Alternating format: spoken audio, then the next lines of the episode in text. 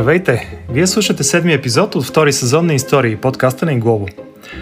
Днешният епизод ще е малко по-различен. Разбира се, пак ще си говорим за пътешествия, но този път за пътешествия в новата реалност. Няма как да избягаме от тази тема. Дълго време се опитахме да го направим, но в крайна сметка тя ни застигна, така че днес ще й посветим малко повече време. А, ще се опитаме да сме полезни, да говорим от по-практична гледна точка за пътуванията в момента и в близкото бъдеще. А преди да навлезем обаче по-дълбоко в тези дебри, аз предлагам да започнем с нещо по-лекичко. А, обръщам се към Мартин Граховски. Между другото, споменах че аз съм Свилен Георгиев? Това го знаете, няма да го казвам пак. А, Марто, преди да наистина си говорим за пътуванията в момента, ти предлагам малко да си помечтаем и да се пренесем в бъдещето в един прекрасен момент, в който всъщност всички тези ограничения, които имаме в момента, ще са изчезнали. Ти къде би било първото място, за където ще стегнеш куфарите или раницата? Ами определено мисля, че въпреки, че споменати, че разбира се идеята сега е да е, да е малко по-леко интрото, това, което си мисля всъщност, исках да кажа нещо друго, ама, ама се сещам, че всъщност това място, което може би в момента така най-много ми липсва, всъщност е Индия. А, много малко време всъщност имах възможност да прекарам в Индия, само две-три седмици преди няколко години да снимам един проект. А, но това определено е държава, където просто момента, когато влезеш вътре, се научи отваряш котията на Пандора, има някакво един безкрай в, в, в, в просто преживяването, в хората, в цветовете, в а, миризмите. И общо взето момента, когато стигнеш там, или поне когато аз отидох там, никога през живота ми не съм усещал такова, а, такова подобно усещане, че просто даже и, даже и най-най-най-малкото нещо не съм разбрал за една държава. Сколкото и хора да съм комуникирал, с колкото и места нали, да съм отишъл, а, имах усещането, че просто те първа започва едно много, много, много голямо приключение, което предполагам, че за много хора, които са влюбени в тази държава, им отнема цял живот да усетят, че са видяли нещо там. И сега, разбира се, имайки пред ситуацията с Индия, какво става, както всички знаеме, нали, четеме, разбира се, новините, знаеме, че в Индия положението е доста, доста трагично. Ам, това е може би това място, където най- се надявам, че малкото хора, с които съм се запознал, малкото места, където съм отишъл, селата, тези, където има наистина остатъци от някои племена, с които имах възможност и щастието да се запозная. Надявам се, че всичко това нали, ще, ще претърпи това, което в момента се случи и че ще остане толкова красиво и толкова, толкова, толкова уникално, когато бях там. А, така че определено това е може би първото място за мен. Да, това е, това е нещо, което винаги ми е много може би най-голямия ми страх а, е нали, точно тези места в света, които малко по малко сега изчезват. Нали. Дали ще бъде покрай причини свързани с, с, с а, дигащите се нива на, на, на, на, на океаните, дали ще бъде покрай това, че просто по-малко и по-малко хора живеят нали, в ненаселени места. Е, това е голям страх, че просто няма да мога да видя някои села, някой ден няма да мога да видя някои градове, които са близо до брега и така нататък. И това е нещо, което сега в момента просто мисълта, че фундаментално може да се промени а, една държава, едно място покрай, покрай COVID, ако просто нали, толкова по такъв трагичен начин го, го изпитват, както е в Индия в момента. Е, това е нещо, което ме кара наистина да, да, да кажа, че окей, първото място, когато всичко се, се оправи евентуално, ще, ще, бъде, ще бъде Индия. А, така че да, а, при, при, теб, при теб какво би било? Ами аз преди малко си го зададах сам този въпрос и всъщност изведнъж осъзнах, че А, мястото, на което бих отишъл, когато всичко това приключи, всъщност е мястото, където аз се надявам да отида още преди да е приключило. Аз, откакто се помня, мечтая да посетя Африка. Никога не съм го правил. Mm. И много е странно, че точно сега по време на пандемията взех това решение и съм планирал едно пътуване до Намибия за октомври месец началото. А, честно казано, много ми се иска до тогава всичко да е приключило, но малко се съмнявам но при мен е малко по-скоро обратно. Аз ще се опитам да осъществя една мечта още преди да е приключило всичко, пък после вече, когато всичко това приключи, а, има толкова много други места, на които искам да отида. Южна Америка, Френска Полинезия, но да, Африка сега е на дневен ред и поне за сега изглежда възможно да се стигне до там, специално в Намибия. Надявам се така да се запазят нещата и всичко да мине добре и да се върна с много впечатления. Да, и като стана дума за, за ограничения, за, за условия, за условности, през последната вече година и нещо, когато стане дума въобще за пътуване в чужбина, сякаш всички си задаваме едни и същи въпроси. Мога ли въобще да пътувам някъде? Къде мога да пътувам? Ако не, кога ще мога? А, какви са условията това да се случи на едно и друго място? Какви са ограниченията? PCR ли трябва? Антигенен тест ли трябва? Вакцина ли трябва? Карантина ли трябва да прекарам? А, въобще как се движи въпроса с тези прословути иммунизационни паспорти, които на различни места по света ги наричат по различни начини, но в общи линии това е, това е смисъла им и до какво ще доведат те. А, днес ще се опитаме да отговорим на всички тези въпроси. Разбира се, ние не сме най-големите експерти, не претендираме за някаква изчерпателност и въобще не може да гарантираме, че това, което кажем днес, утре няма да е тотално различно, защото нещата се променят много динамично. Но все пак от опит глава не боли. А, в този опит ще ни помага Мария Георгиева. Тя е съиздател на Инглобо, запален пътешественик и човек, който много чете. И днес това ще ни е много полезно. Иначе, както казах, другите сме обичайните заподозрени. Мартин Граховски и аз, Филин Георгиев. А, Мария, може би да започнем преди да навлезем в конкретиката с нещо по-общо. Очертава ли се като цяло разхлабване на тези ограничения за пътуване в световен план или точно обратното те първа ще трябва да съобразяваме все повече изисквания, а, когато си правим плановете да пътуваме? Здравейте! Много е интересно да съм от тази страна на, така, на нещата, защото до сега никога не сме били в този формат, макар а, много голяма част от времето си да прекарвам в а, работа по подкаста на, на Инглобо. А, въпросът, който зададе е много интересен, тъй като, както си говорих и с доста хора напоследък, нищо, което е към момента ясно, не е валидно за утре, защото нещата се променят буквално със всеки изминал ден. Но по отношение на това дали ограниченията ще стават по-сериозни,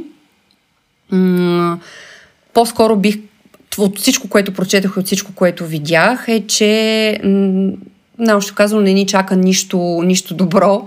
Имам предвид нищо добро от гледна точка на лекота относно пътуването, тъй като всяко едно влизане в една държава е съпъсвано с а, ред ограничения, мерки, документация, финансови, също финансов товар, който всеки от нас като пътешественик трябва да поеме.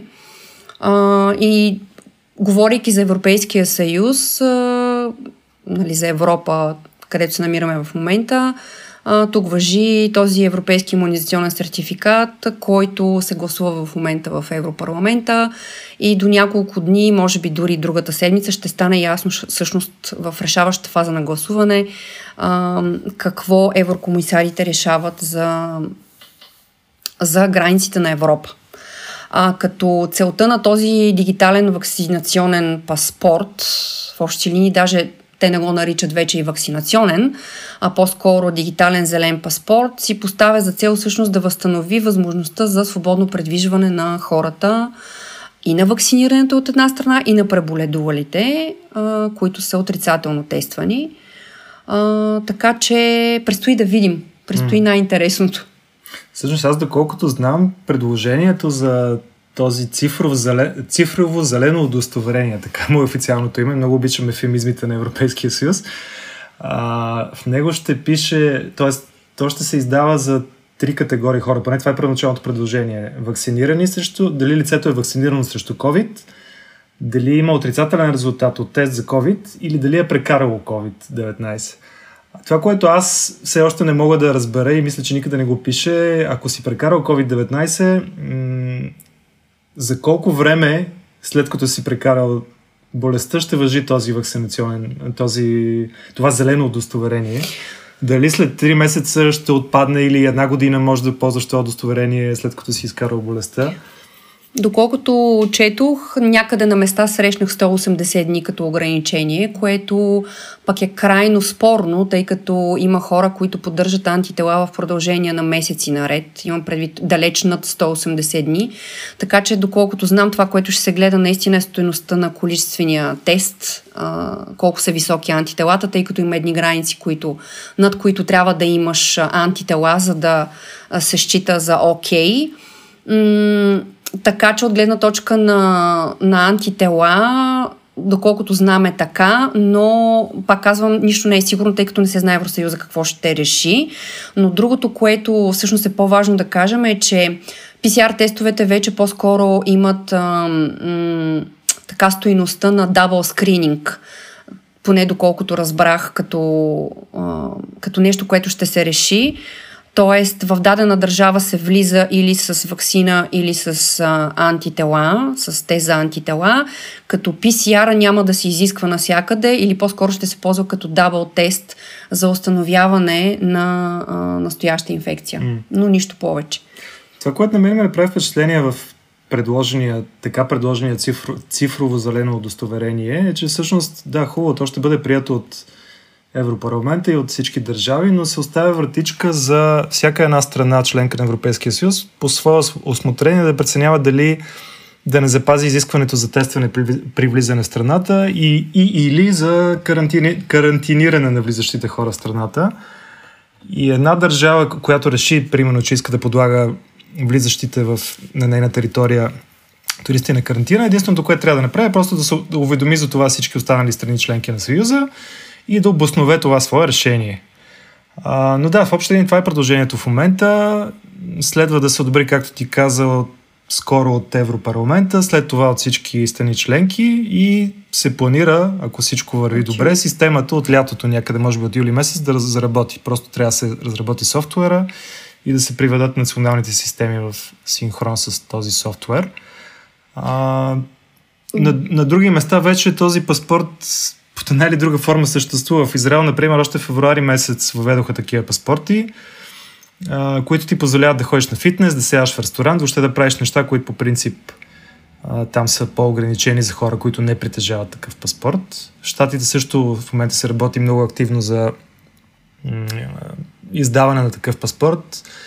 Даже има частни организации, които инвестират доста в тази посока. Марто, ти имаш повече поглед и извън Европа. А специално за Канада случай е доста особен, където да, ти си живял да, да. време.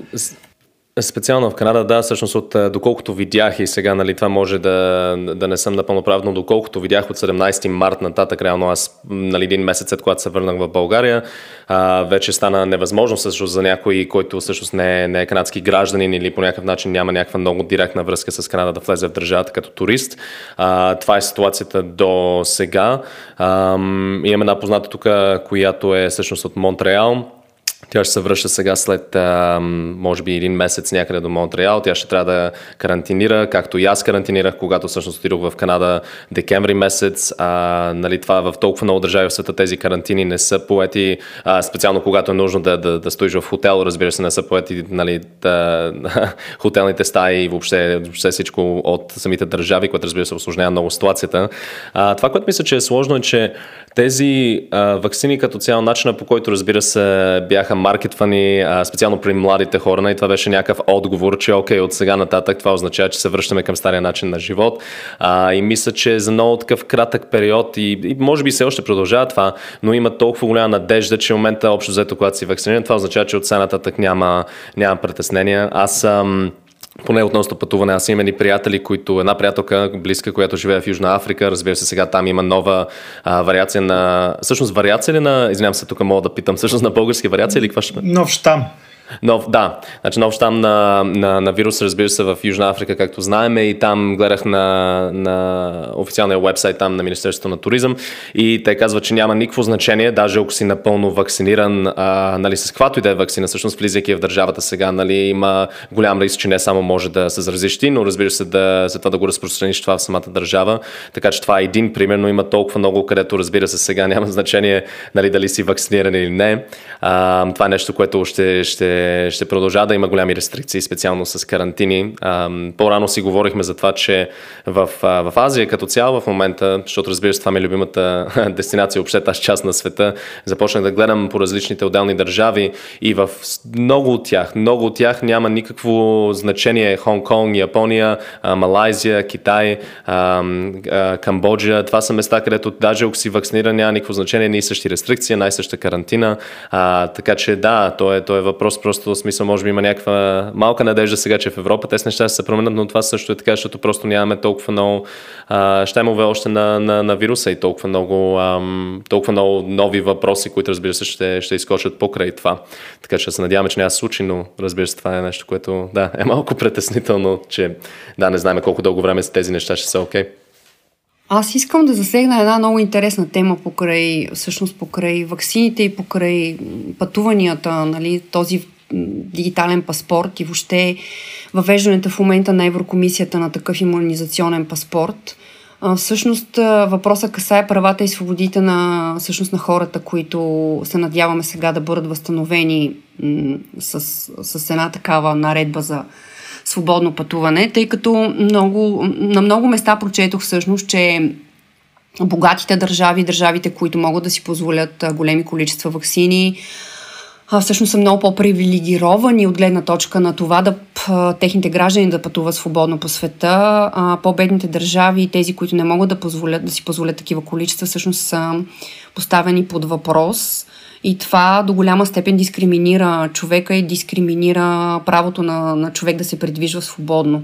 Не знам вие какво мислите двамата по този въпрос, но това се дискутираше много сериозно в Еврокомисията а, и а, специално от страна Германия и Франция. Това беше много сериозен казус, който те повдигнаха.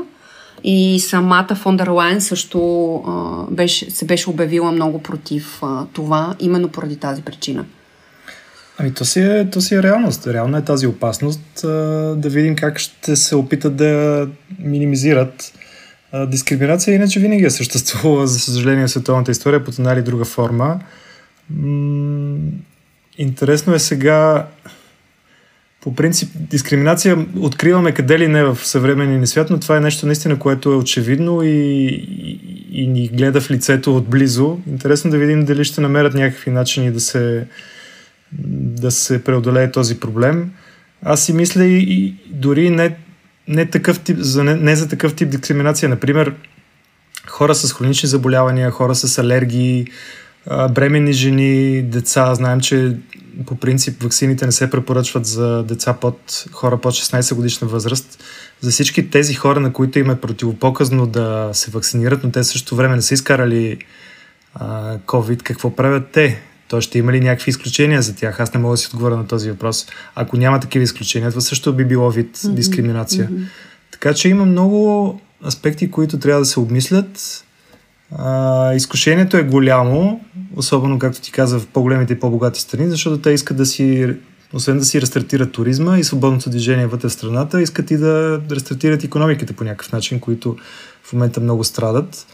И тук вече може би ще е въпрос на кое ще победи, дали наистина желанието за справедливост и равнопоставеност на всички и пълна свобода или чисто економическите интереси.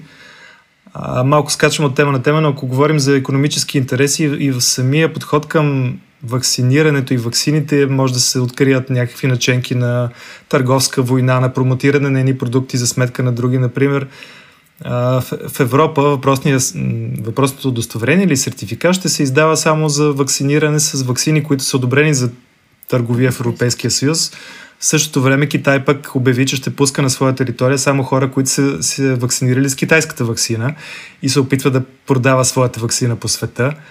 Така че малко се, не малко, много се смесват а, притесненията за световното здраве на човечеството и чисто економически интереси. Да, да, да, определено. В смисъл, тук не, не смятам, че съм достатъчно компетентен да дам някакво много, много добро мнение за, за това, за което говорим точно сега, но, но това, което според мен е определено, нали, както, както Свинани Мария, както казахте, нали, това, е, това е нещо, което, което ще води, то е неизбежно да води до още по-голямо голямо разделение между държави, а, дали ще нали, между различните класи, а, економически класи в държавите или до, между самите държави, както е пример с Китай сега, където още повече се отдалечава по този начин от, от всичките, от цялата цял, целият свят, нали, а, лимитирайки хората, които могат да влезат само да с тези с тяхната вакцина. А, това, което мисля, че най-вероятно ще се случи покрай всичко това е просто ще има изключително много а, фалсифицирани а, документи за, за вакцинация, защото то от една страна от хора, които нямат достъп, а от друга страна от хора, които просто когато вече са се вакцинирали с едно, изведнъж излезат рестрикции от някоя държава, че всъщност не приема дадена вакцина или изискват само една да може да се влиза вътре. Според мен е, това просто ще, ще има някакъв огромен, то вече има. Аз доколкото знам в щатите вече има огромен черен пазар точно за вакцинации, не, за вакцини не само за нали, фалшиви сертификати, но и за самите вакцини, които можеш да купиш нали, на черния пазар. Така че нали, единствено нещо, което ще се случи покрай, покрай всичко това, според мен, ще се отвори един огромен пазар за нелегални документи и, и всичко друго, за това да могат хора да пътуват просто, защото когато държавите по такъв в много случаи нелогичен начин постъпят, нали, с какви забрани слагат за една вакцина или друга. Защото в начало беше точно, то, тотално различно. Нали. В началото това, което се казваше и лекарите това, което казваха, нали, специално в Штатите, казаха няма значение. С каквото и да се вакцинираш, най-важното нещо е да се вакцинираш. А, нали, не мисли сега, не е времето сега да, да избираш това, това или това. Най-важното е колкото се може повече хора просто да се вакцинират. А сега определено започва да излиза въпроса, добре де, ама майче избрах грешната вакцина, не само от нали, дали ще са side effects, а по-скоро от гледна точка на какво ми позволява това. Mm-hmm. Нали? Доколкото аз поне а, четох и чух, че в момента Еврокомисията, специално поне за Европа, се обсъжда м- името на вакцината да не фигурира в този паспорт. Тоест, обсъжда се вариант, в който наистина този момент да бъде скипван, защото е крайно, м- крайно, как да кажа, неетично според мен а, да фигурира име на вакцина и едва ли не ти да а, а, се решава дали може да минеш от една или друга държава. Примерно, ако аз реша да отида в Русия, а, но съм с вакцина на Pfizer, мога ли да вляза в Русия или не мога да вляза и обратно. Ако примерно съм с а, руски гражданин, съм вакциниран с а, руската вакцина, мога ли с нея да се придвижвам спокойно в Европа, например? Това също е огромен казус. Да, казус е и всичко наистина в момента е въпрос на, на обсъждане. Доколкото знам, мисля, че също се предвижда да се остави на самите страни да преценяват дали могат да разширят това удостоверение извън ваксините, които са одобрени за, за търговия в Европейския съюз. Покрай цялата тази работа се оформя и един нов феномен вакцинационен туризъм. А, бил той легален или не толкова. А, доколкото знам, хора специално пътуват до други страни, за да се вакцинират с, отдел, с конкретни вакцини Марто, с тебе си говорихме, ти спомена нещо по тази тема. Е, да, разбира се, това, което изкача много, когато четеш а, на интернет за тези неща. Тайланд е доста често пример. На много тайландци пътуват сега в момента точно по вакци... вакцинационен туризъм до щатите, а, но това разбира се се променя, защото вече зависи от щат до щат къде може да се вакцинират. И то, и то се променя често така, че всъщност правителството официално, Министерството на туризъм пусна а, един, а, едно съобщение, където казаха общо взето нали, всички хора, които мислят да оправят това, да внимават и да проверят с Министерството на туризъм за най-новата информация относно дали тази този щат, където мислиха да отидат, всъщност вече позволява или не. Но доколкото знам, Аляска вече ще започва да предлага хора, които влизат в държавата още на самото летище, да ги вакцинира с първа доза нали, на нещо, а, на каквото изберат. Малдивите също така да може да си възстановят туризма по някакъв начин ще оправят това. Но това, което на мен ми беше по-интересно и ми е интересно какво мислите за това, е разбира се сега идва Johnson и Johnson, нали, която е single dose, само е, е една доза вакцина. А, и в Нью Йорк специално да, да възстановят туризъм започват, а, мисля, че от това лято казаха а, да правят масови вакцинации на туристи, не е нужно да имаш американско гражданство, с Johnson Johnson. Това е на Times Square, ще го правят Central Park а, и други места и така нататък. И общо взето даже ще го представят като някаква кампания, където ето идваш тук днеска, вакцинираш се и след обед отиваш на музей, нали, нещо такова. така че интересно е какво мислите за това, защото това е интересно. В този случай Johnson Johnson ще се брандират като голямата туристическа вакцина, нали? Смисъл това е с single dose, просто те печелят един огромен пазар по този начин. Това е интересен маркетинг подход. Точно това ще я да кажа. Прекрасен пример за екшен маркетинг. Абсолютно, да. А, аз не знаех за това, Марто. Благодаря, че ми сподели тази информация. Това е интересно, че са, а, са решили да правят това. Аз четох по-скоро за руската вакцина, че това с туризма, който Свилен каза, че се случва в Русия, по, доколкото чета, и че руснаците също нямат ограничения по отношение на а, това, ако ти си чужд граждан и искаш да се вакцинираш с руска вакцина, няма никакъв проблем. Даже а, четох за някакъв, а, сега доколко е вярно, нали, не мога да твърдя, тъй като в интернет е пълно с фейк нюз, но а, се описваше някакъв вариант, в който се лети през а, с Луханза до летище а, до Модедово. До Модедово, да, Москва. благодаря ти в Москва, където видиш ли има изграден а, център, иммунизационен център, където всеки нали, чужд граждан може да отида да се вакцинира с а, руска вакцина, което е много интересно, макар че Лутханза, доколкото разбрах, са отрекли такава информация, да има такъв център на това летище. Но аз подозирам, че от тук насетне всички вакцини, които излизат на пазара, било то Джонсън и Джонсън или Нова Вакс, сега се очаква да излезе и всякакви други, те ще търсят различни територии, както в момента Джонсън маркетингово подхождат нали, към туристи. Всеки ще търси различни територии за завладяване и ще комуникират различни предимства, защото това са нови аудитории, различни пазари и така нататък. Тоест... А света е огромен, има достатъчно места, на които все още вакцинацията е до никъде. Между другото, само да вметна, Марти, извинявай, това сега се замислях, че ми напомня за практиката. Нали, има много страни, в които можеш които изискват визи, но не е необходимо предварително да се издаваш от посолството на страната. Можеш при кацането на летището да, си, да платиш и да си задеш виза. Това малко се превръща в нещо подобно. Кацни, удари си вакцината mm-hmm. и вече си свободен да правиш каквото искаш в страната. Да, между другото, четох, че за някои от страните, мисля, че беше за Австрия и за Германия, ако не се лъжа, а, а, защото се говори, нали, че този вакци, вакцинационен паспорт ще има по-скоро информативен характер, нали, така го наричат а, много а, а, така елегантно, тактически го наричат информативен характер, но всъщност се оказва, че ако решиш в Австрия да посетиш а, изложба или опера, всъщност ако нямаш такъв паспорт, не те допускат. Да, пак е някакъв вид разделение. Тоест, на... Тоест отново има разделение, отново има дискриминация на това какво можеш и какво не можеш да правиш, въпреки че твърдят, че има информативен характер, но всъщност не е така.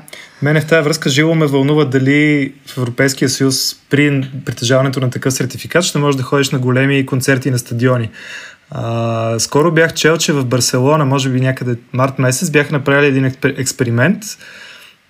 Първият концерт в Испания от началото на пандемията на който са били допуснати при това на закрито около 5000 човека, всеки от които е трябвало да представи PCR от, мисля, че от деня на концерта. И това се е случило и хората са били много щастливи, но аз тук говоря за... Тъй като имаме ни такива хубави планове за едно турне на Guns N' Roses до година живот и здраве, в което включително ще мине и през Севиля. И много ме, живо ме вълнува дали дали ще се разделя публиката на този концерт на имаща и нямаща сертификати, съответно едните ще могат, другите няма да могат да влязат. Така. Имам... О, вау, окей, добре. И, и, имам три неща, които искам да кажа във връзка с това, за което говорим. Също за едното е един много пресен пример.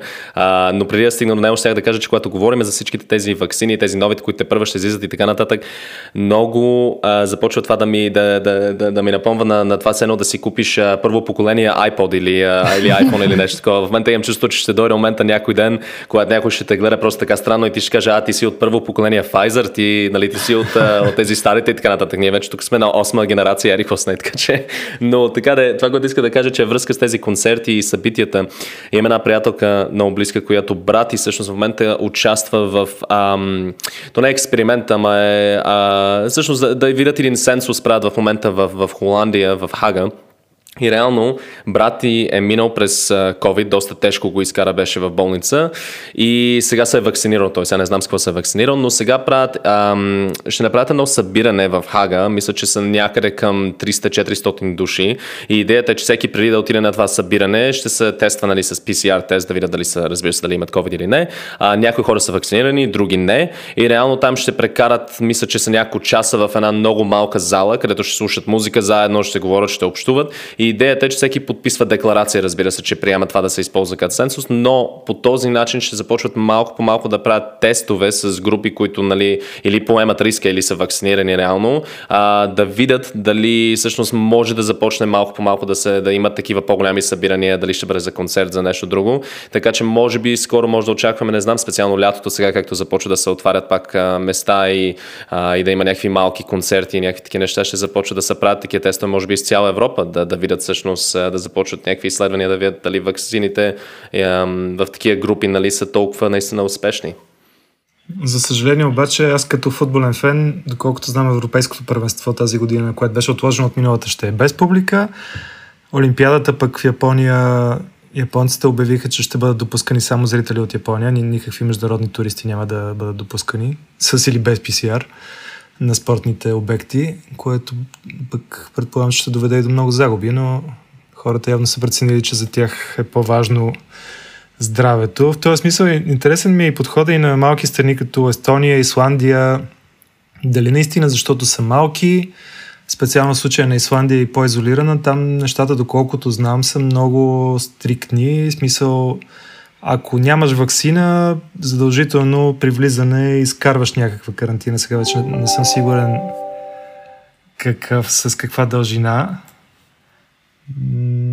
В този смисъл ние ще... В този смисъл... Можем да включим да, и... ще включим Стефан след малко от Panic Frame, който mm-hmm. всъщност се съгласи да ни разкаже малко повече, дори от първа ръка пътуването си в Исландия. Той се завърна преди заедно с доста голяма група от Исландия преди няколко дни, така че той ще ни разкаже повече от всичко това, което се вълнуваме да разберем за Исландия, но това, което ти каза наистина с малките, а, може би независими, пък силни економики а, държави. И тя Естония не е много независима. А, смисъл... Специално говоря за Исландия, да, сега да. се чува и за Дания и, на Нор... и Норвегия, че въвеждат такива ограничения, т.е. или влизаш с вакцина, или влизаш с антитела, в смисъл, може би ще се признава тест за антитела, но ще има PCR, който те правят на момента, плюс задължителна карантина, т.е. няма как да избягаш от този, от този дабл скрининг.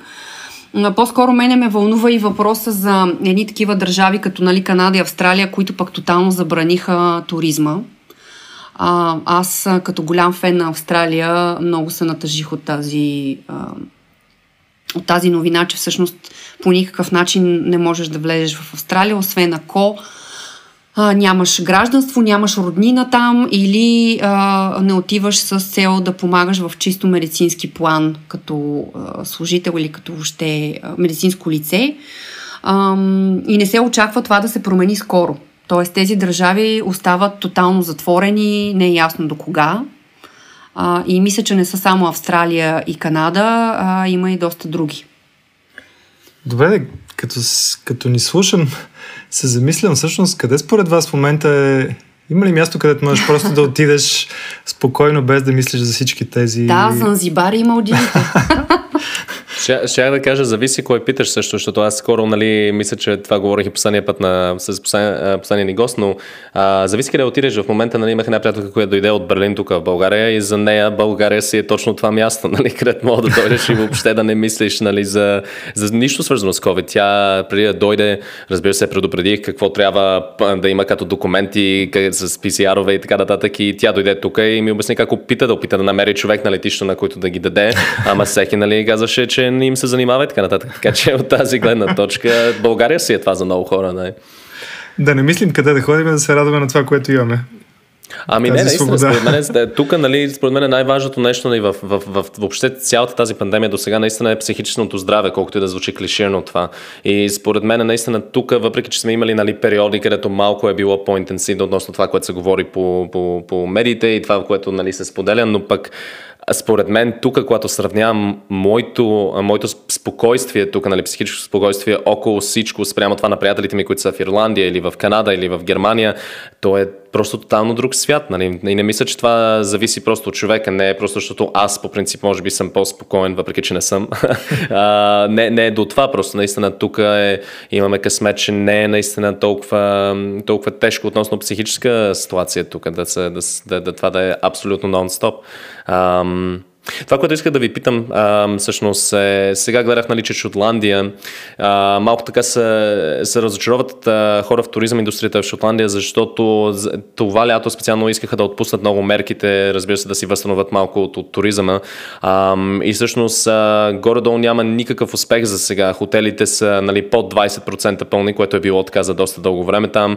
А, почти всичките фирми, които нали, се занимават с напитки и храна, казват, че горе-долу това, което получават в момента е една пета и по-низко нали, от това, което получаваха преди. Разбира се, според мен интересен въпрос е какво мислите, че ще е нужно да накарат хора масово да започват да се връщат към пътуване? В смисъл, да, Нали, има хора, които вакцините са им достатъчно спокойствени, че мислят, че вече нали, да имат имунитет някакъв и че може да, да фанат полът и да отидат на някъде, но да се завърне наистина нещо, като например в пример с Шотландия или нещо друго, какво мислиш, че, какво мислите, че е нужно да се случи или въобще възможно ли е това в следващите, не знам, 5-10 години?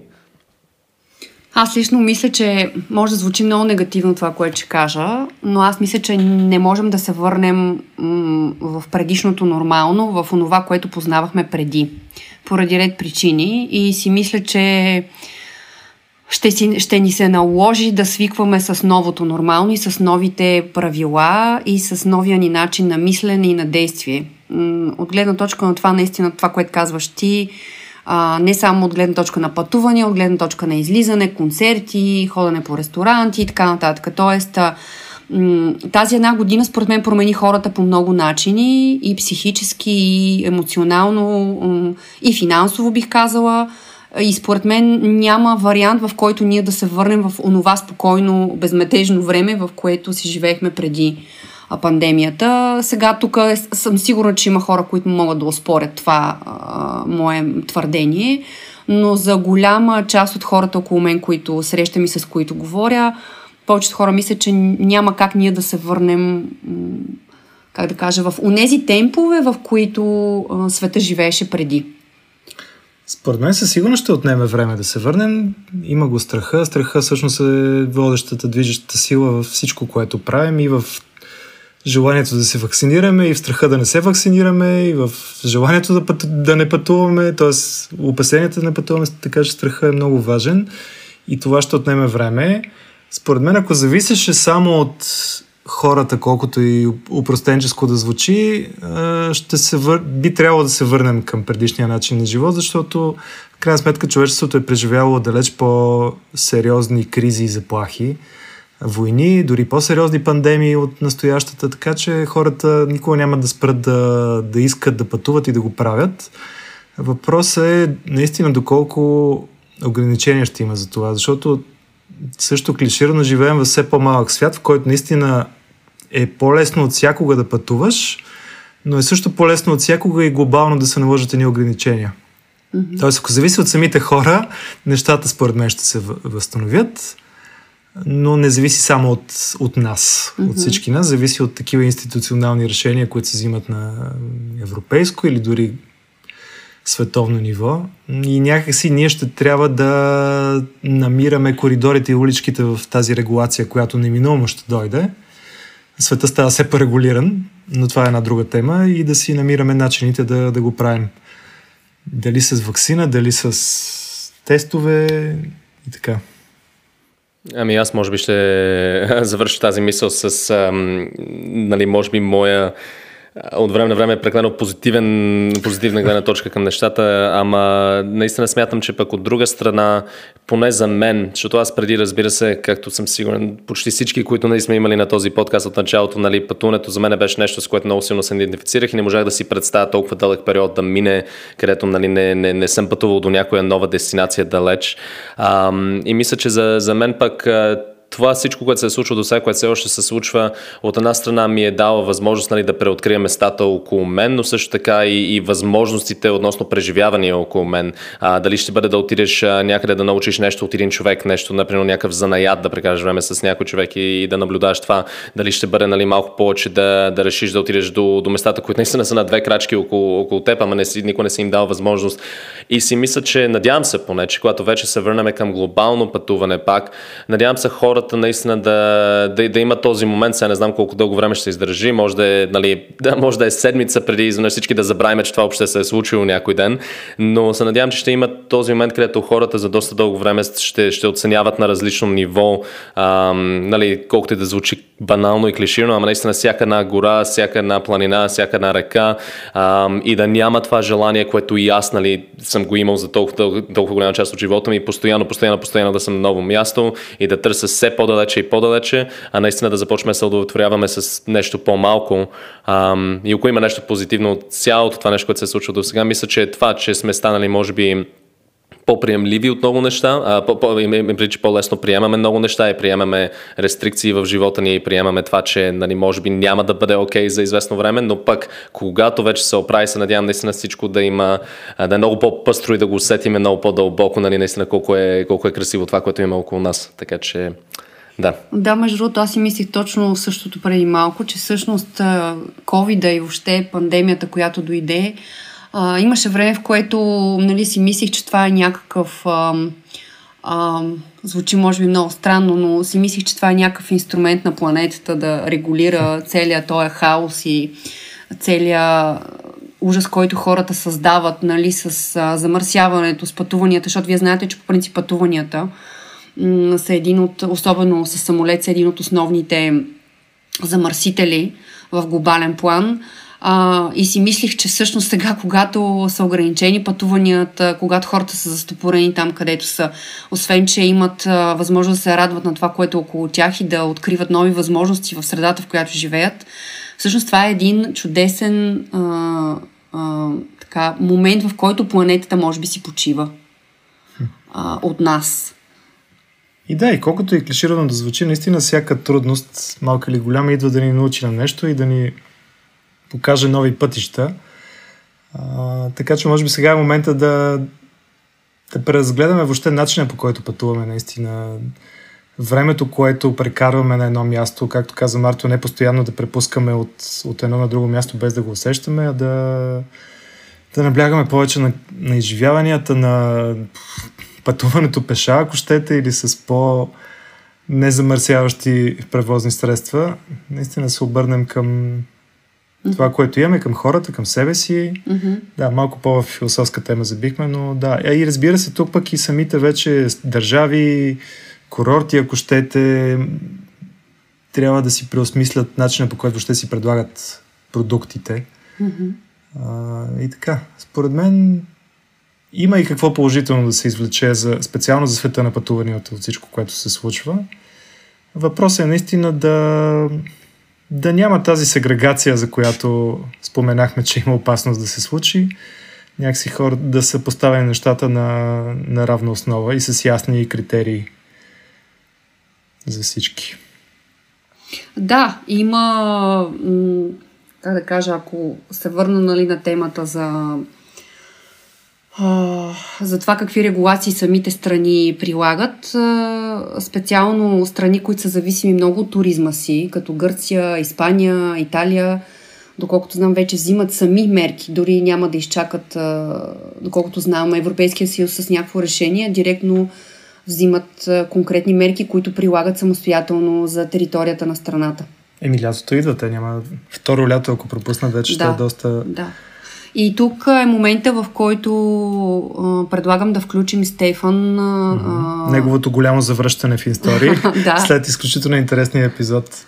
Да, Стефан от Panic Frame Travel, който всъщност може да ни разкаже малко повече от а, лична гледна точка, от първа ръка, тъй като той е човек, който, както казах, много пътува. Наскоро се върна от Исландия и може да ни разкаже за всички преживявания, всички всъщност сблъсъци, които е имал по, по пътя, а и за всичко това, което предстои, тъй като самите Panic Frame Travel а, планират доста пътешествия тази година. Има още една Исландия планирана за а, лятото и, както разбрахме, Намибия и Венецуела, които са така да.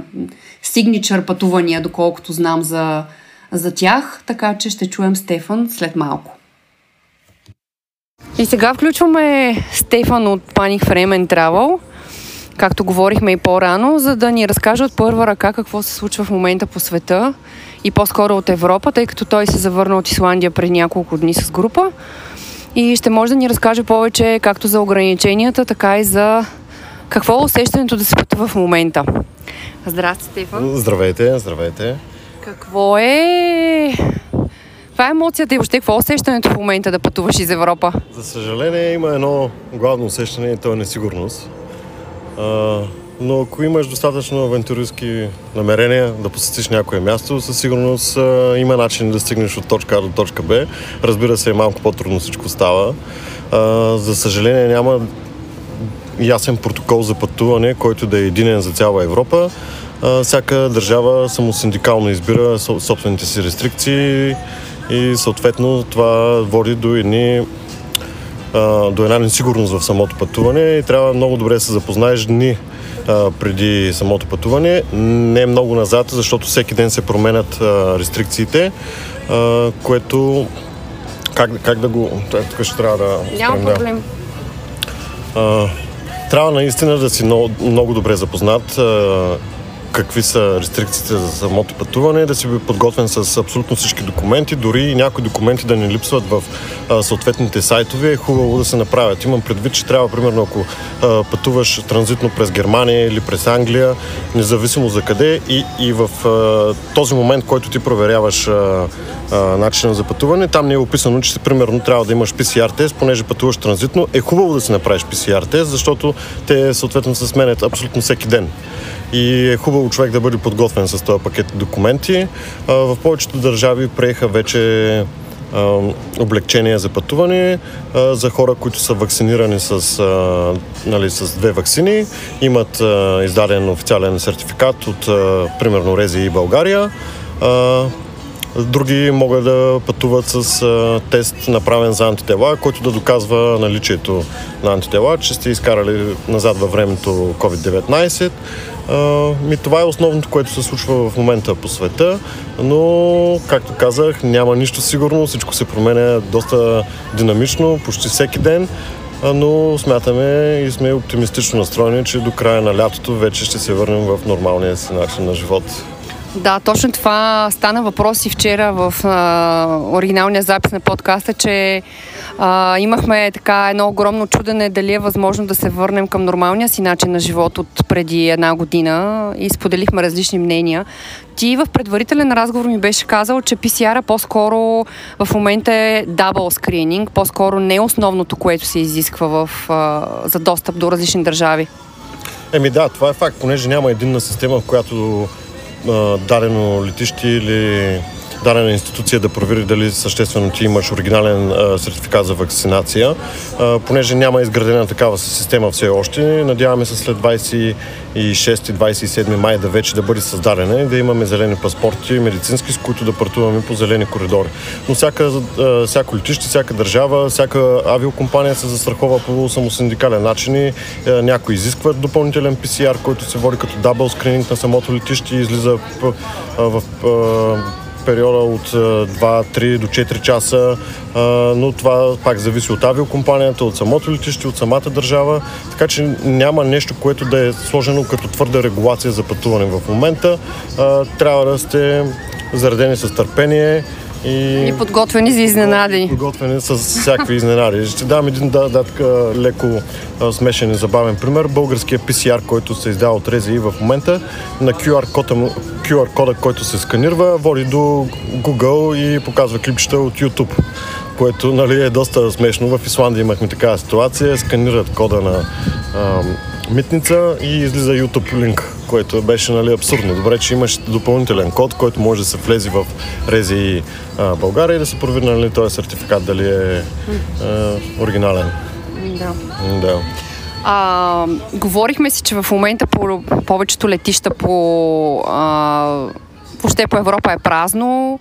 Има ли както преди беше така опашки, стълпотворения на хора или абсолютно, абсолютно празно? Ами не, дори да, дори е такова плашещо. Се носи във филма от поредица на Resident Evil. А, доста от летищата нямат много полети. Примерно в Исландия имаха не повече от 4 полета на ден. а, което нали, води до един отлив на туристи, както и на опашки в а, самите летища. И е така леко, нали, като във филм на ужасите, няма никой никъде, но пък е интересно да се пътува в момента, защото пък виждаме света по много по-различен начин. Масовия турист вече го няма, няма ги опашките по летищата, няма ги навалиците по природните паркове, няма ги навалиците по а, съответни природни забележителности и е доста по-приятно време да видиш а, от другата страна самата дестинация. Да, да, точно това. И аз си мисля, че в момента е може би най-приятно да се пътува от гледна точка на потока, който липсва от туристи обичайния. А, можем ли да дадем някакъв конкретен пример с... Ам може би с Исландия или някои други държави, които са решили да вкарат собствени рестрикции. Ние вчера си говорихме за Дания също, за Норвегия знам, че се очаква нещо подобно, т.е. там а, рестрикциите като че ли са по-сериозни, отколкото една Гърция, например. Еми, това е съответно е до економическата стабилност на самата държава.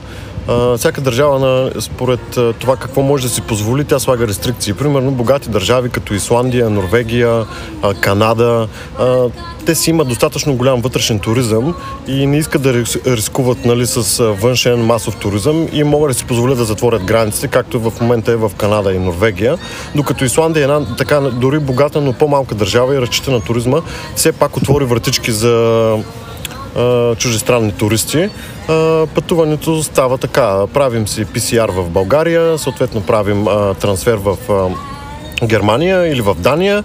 Там има допълнителен дабл скрининг, правят един бърз PCR тест, който излиза за около 25 до 30 минути. След това си вземаш трансфера до Исландия, кацаш там, пак ти правят един допълнителен PCR тест но трябва да предоставиш, разбира се, и тест за антитела, ако нямаш вакцинационен сертификат. Но дори всички документи да са окей, те пак допълнително ти правят този PCR, който излиза в периода от 3 до 4 часа и трябва да си в района на летището, докато не ти дойде смс че си COVID-free. След това нали, си свободен да пътуваш, но за да излезеш от Исландия, пак трябва PCR тест, който се нали, прави ден при заминаването и той също излиза за около 3-4 часа. И... А какво се случва, ако PCR-ът ти излезе положителен? Еми... Някъде, някъде по трасето. Да, това е много зловещ сценарий. Нали? Шанса да се разболееш там, особено в Исландия, където ни срещаш много хора в самото пътуване, най-вероятно ще бъдеш настанен в хотел за, за твоя сметка, което нали, е доста плашещо. Исландия е една доста скъпа държава, но до сега сме нямали такъв случай и не мога да, нали, да дам а, а, точен и ясен пример какво ще се случи. Надявам се да не се случва нали, на никой. Да. На вас ви предстои сега едно ам, интересно пътешествие с ам, а, катамарани в а, Гърция, лятото мисля, че има ли нещо специфично, което се изисква за такова пътешествие, например, защото то не е стандартно пътешествие, както е примерно по Европа, ходиш по забележителност, тук вече говорим за пътешествие по вода. Ми, няма нищо специфично, следваме, спазваме регулациите на съседката ни Гърция, те са отрицателен PCR тест и съответно ако имате сертификат за вакцинация. Няма нищо по-различно, дори даже е по-облегчено за, за наша радост няма нещо, кой знае колко различно от другите държави, да. членки на Европа. Това е хубаво хората да го знаят, защото подозирам, че доста хора планират в момента пътешествия в Гърция, почивки, лятото идва, би трябвало всичко вече да се нормализира. Ам, предстои ви пътуване до Намибия и Венецуела. Там има ли някои по а, така особености, тъй като бях чела, че в Африка специално се предвижда в тяхната жълта карта, която тя, те имат стандартно за жълта треска, да се вкара и COVID като опция за или, или вакцини, или може би антитела. Знаеш ли нещо повече специално за Африка? Ами, ние постоянно сме в контакт с външно министерство и с, както и с Министерството на туризма в Намибия. В момента няма кой знае какви рестрикции, особено за Намибия. Може да си пътува с а, отрицателен PCR тест. В България от 1 май отпадна и задължителната карантина, което прави пътуването доста по-облегчено. Дори бих казал, че е по-облегчено от държави членки на Европа. А, също така, ако смятам, че в най-скоро време, след 26 май, вече ще влезе този зелен коридор за всички вакцинирани, така че няма да има проблеми с пътуването, да. поне с тези две държави, Венецуела и Намибия. Да, Намибия. Да, ние с теб си говорихме също с предварителен разговор, че след 26 нещата може и да са а, по-различно от тези, които си говорим в момента, но очакваме да видим всъщност какво са гласували в Европейския съюз. И последно, имаш ли някаква конкретна препоръка или нещо, което да посъветваш хората, които сега тръгват да пътуват отново по Европа или по света? Вакцинирайте се. Това е начинът да излезем от всичко, което ни се случва в момента, за да се върнем в нормалния ритъм. начин на живот и ритъм. Да. Добре. Така, това е, което да. мога да добавя. Благодаря ти много. Благодаря и на вас. Чао, чао, до нови срещи. Благодарим на Стефан от Panic Frame Travel.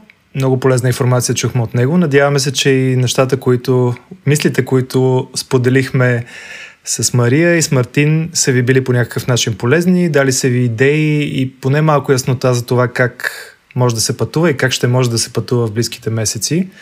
И разбира се, се надяваме поне малко да се върнем към нормалността в тази нова реалност, която всички живеем. Благодарим ви, че ни слушахте. Благодарим и на Краси Тодоров, човека, който се занимава с монтажа на нашия подкаст, на Рали Димитрова, нашия дизайнер и на всички, всички наши фенове.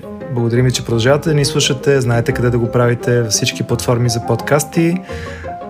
Бъдете здрави. Аз бих ви пожелал все пак да пътувате разумно и до следващия път с InStory подкаста ни Глобо. Истории е подкаст на Инглобо. Печатна и дигитална медия, която работи за един по-интелигентен свят.